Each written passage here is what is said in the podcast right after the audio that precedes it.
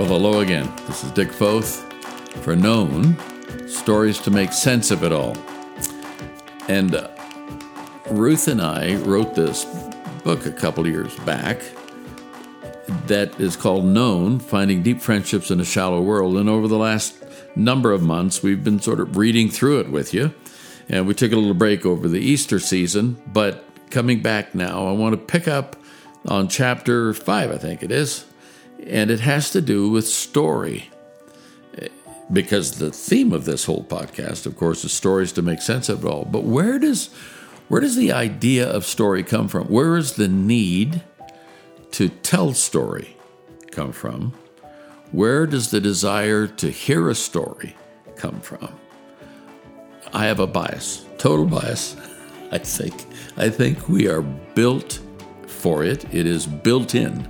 We have natural receptors so that when we get information in story form, it has a Velcro feature that sticks better in our brain than just getting a one-liner or a principle. So uh, we're moving into chapter five that I hope speaks a little bit, at least, to the idea of why is it that stories fascinate us so much? Here we go. Storytellers. Story is the soil from which friendship grows. Chapter five. God the Storyteller. Jesus was not a theologian. He was God who told stories. Madeleine L'Engle, Walking on Water, Reflections on Faith and Art. Story is the big thing in relationships. We don't just have stories. We are stories, and story is rooted in God himself. Genesis tees up the big story with in the beginning. Promises the long view. It's the original once upon a time story of love gone wrong and love redeemed. This is the Indianapolis five hundred announcer saying, "Drivers, start your engines. We can't wait to see what happens next. There's a villain and a hero, and you and I make an appearance too." And nobody does story like God. The culture of the West has been shaped by ancient stories from the East. They are the earliest images of life: Adam and Eve in the Garden of Eden, David and Goliath, Jonah and the big fish, Mary and Joseph and the birth of Jesus, Jesus walking on water. The themes are good versus evil, the power of good and bad choices, winning against great odds, and sometimes the need for miracles. All those pieces make up the grand story. It's a template for our own. So when one of my professors would intone, "Don't get your theology from the narrative," it made me a bit crazy. I've discovered that there is abundant, solid theology in the narrative. Truths come alive as you tramp through the wilds and barrens of life. It's through the stories that you come to understand the joy and anger and frustration, greed, generosity, and sorrow of the players. It is there that the love and lust, history and dreams, the human and the divine, battle it out. Story wraps flesh around truth. We see it most in the life of Jesus. The hours before Jesus died are crammed with the core things that he wanted his followers to know. He poured out his heart to them. John's gospel captures his words. "My command is this: love each other as I've loved you. Greater love has no one than this, that he lay down his life for his friends. You are my friends if you do what I command. I no longer call you servants, because a servant does not know his master's business. Instead, I've called you friends, for everything that I learned from my Father I have made known to you." He spent three years with them, and they watched him perform miracle after miracle. They saw him tender, they saw him angry, they heard his stories again and again. The secret of his Father's heart is revealed in those stories, none more clearly than the tale of the lost son. Immortalized in oils by the Rembrandts of the world, it may be the best short story ever told. Jesus continued, "There was a man who had two sons. The younger one said to his father, 'Father, give me my share of the estate.' So he divided his property between them. Not long after that, the younger son got together all he had, set off for a distant country, and there squandered his wealth in wild living. After he had spent everything, there was a severe famine in that whole country. and he began to be in need. So he went and hired himself out to a citizen of that country who sent him to his fields to feed pigs. He longed to fill his stomach with the pods that the pigs were eating, but no one gave him anything. When he came to his senses, he said, "How many of my father's hired men have food to spare, and here I am starving to death? I will set out and go back to my father and say to him, 'Father, I have sinned against heaven and against you. I'm no longer worthy to be called your son. Make me like one of your hired men.'" So he got up and went to his father.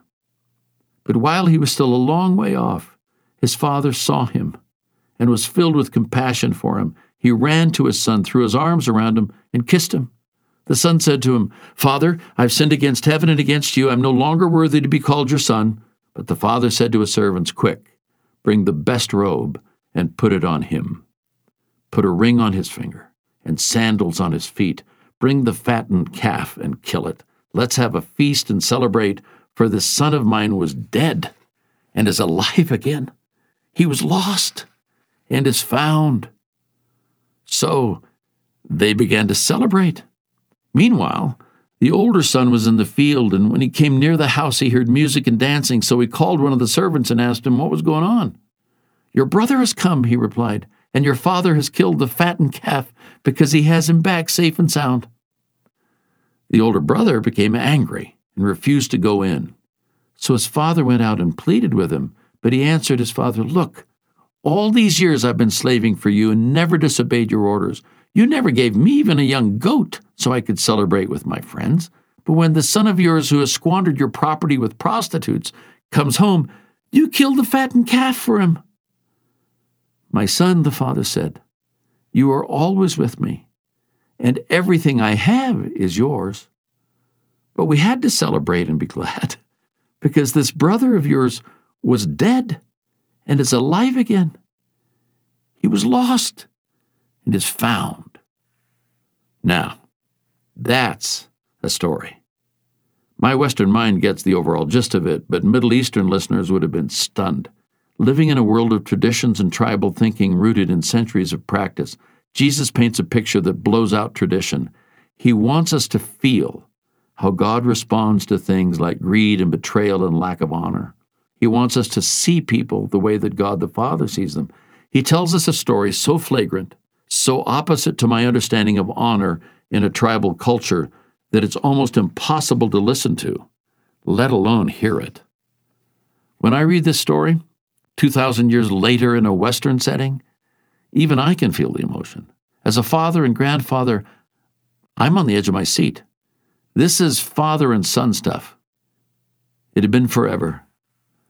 How many days had the old man scanned the hills looking for his wandering son? How many nights had he prayed to Yahweh to keep him safe? How many servants had he sent to distant places seeking word of his boy? And suddenly, there he was. The Jewish lad who had profaned his faith and spit on the family name comes to himself slopping hogs in a foreign country. The only safe place he knows is his father's house. So he heads for home. Dignity left at the door, the father begins to walk toward the distant figure. He walks faster. He begins a hobbling run, shouting, "My son, my son, you're home at last." Effusive joy explodes from long nights of longing, prayer, and hope. The self-pitying, easily offended or embarrassed person would long ago have given up, but not this tenacious father, one who loved his son no matter what. And now the old man has his boy back. Neither his old age nor his son's stupidity would deny him. The account says that while he was still a long way off, his father saw him, was filled with compassion for him, ran to his son, threw his arms around him, and kissed him. This was no rush to judgment. This was a rush to celebrate. What a picture! It captures the love and lust and pettiness and intrigue that brackets so much of life. The pain shows up in real people with real flaws. But to Middle Eastern ears, nothing about this tale makes any sense. It's about a younger son who, by asking for his inheritance, says to his father, "I wish you were dead."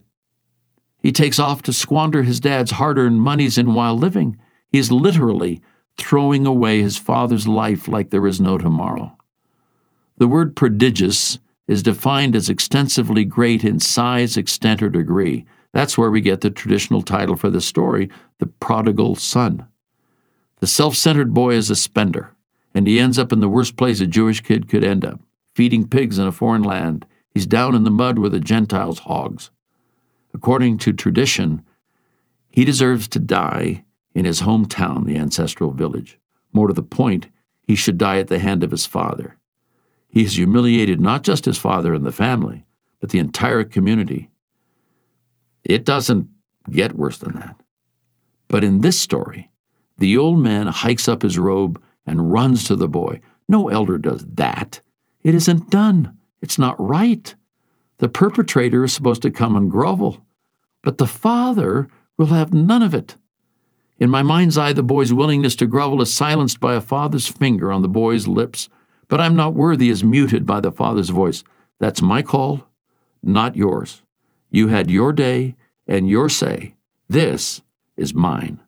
Servants, bring the robe, the shoes, and the ring. You wish me to make a judgment? There it is. Take it or leave it, but you will not change it. What's wrong is made right. The lost has been found. The dead has been raised to life. At that moment of truth, the listeners are in shock. They get the opposite of what they expect. Instead of a killing, they get a killer party. Mercy wins the day. What's that about? It's about the entrance of a new kingdom. It is antithetical to all they have known for generation. It makes no sense. The new kingdom introduces a new king with new rules and new outcomes. I've read the narrative scores of times over the years and have asked myself the question, who are you in this story? In a story like this, it's almost natural to try to place ourselves in the place of the prodigal or even see ourselves in the scornful eyes of the elder brother. But in the story of the gracious father, the real kicker to the story isn't where we fit. Instead, it's what our Father sees when looking at us. Through the words of this parable, we hear everything we need to know about who He is and who He believes us to be. When He tells that story, we absolutely see the heart of the Father. And if we respond, we can never get over it. Nobody told a better story than Jesus of Nazareth. It's true that he walked in the culture of rabbis and peripatetic teachers who taught by parable and anecdote. But according to his listeners, his stories rang with disturbing originality and authority. He defined what it means to be original. At the heart of it all, he is connecting with us by revealing himself. Along the way, I get to decide if I believe him. Like Frederick Buechner says, it is to choose to believe that the truth of our story is contained in Jesus' story, which is a love story. Jesus' story is the truth about who we are and who the God is who Jesus says loves us. It is the truth about where we are going and how we're going to get there, if we get there at all, and what we are going to find if we finally do.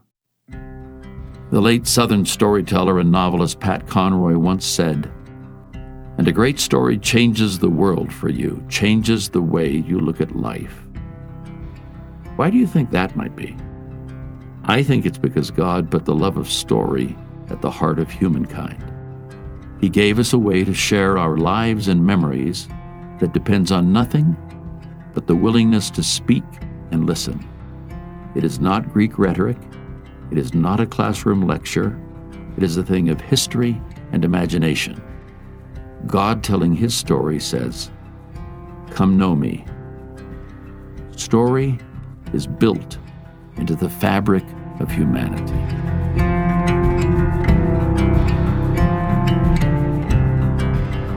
So there you have it.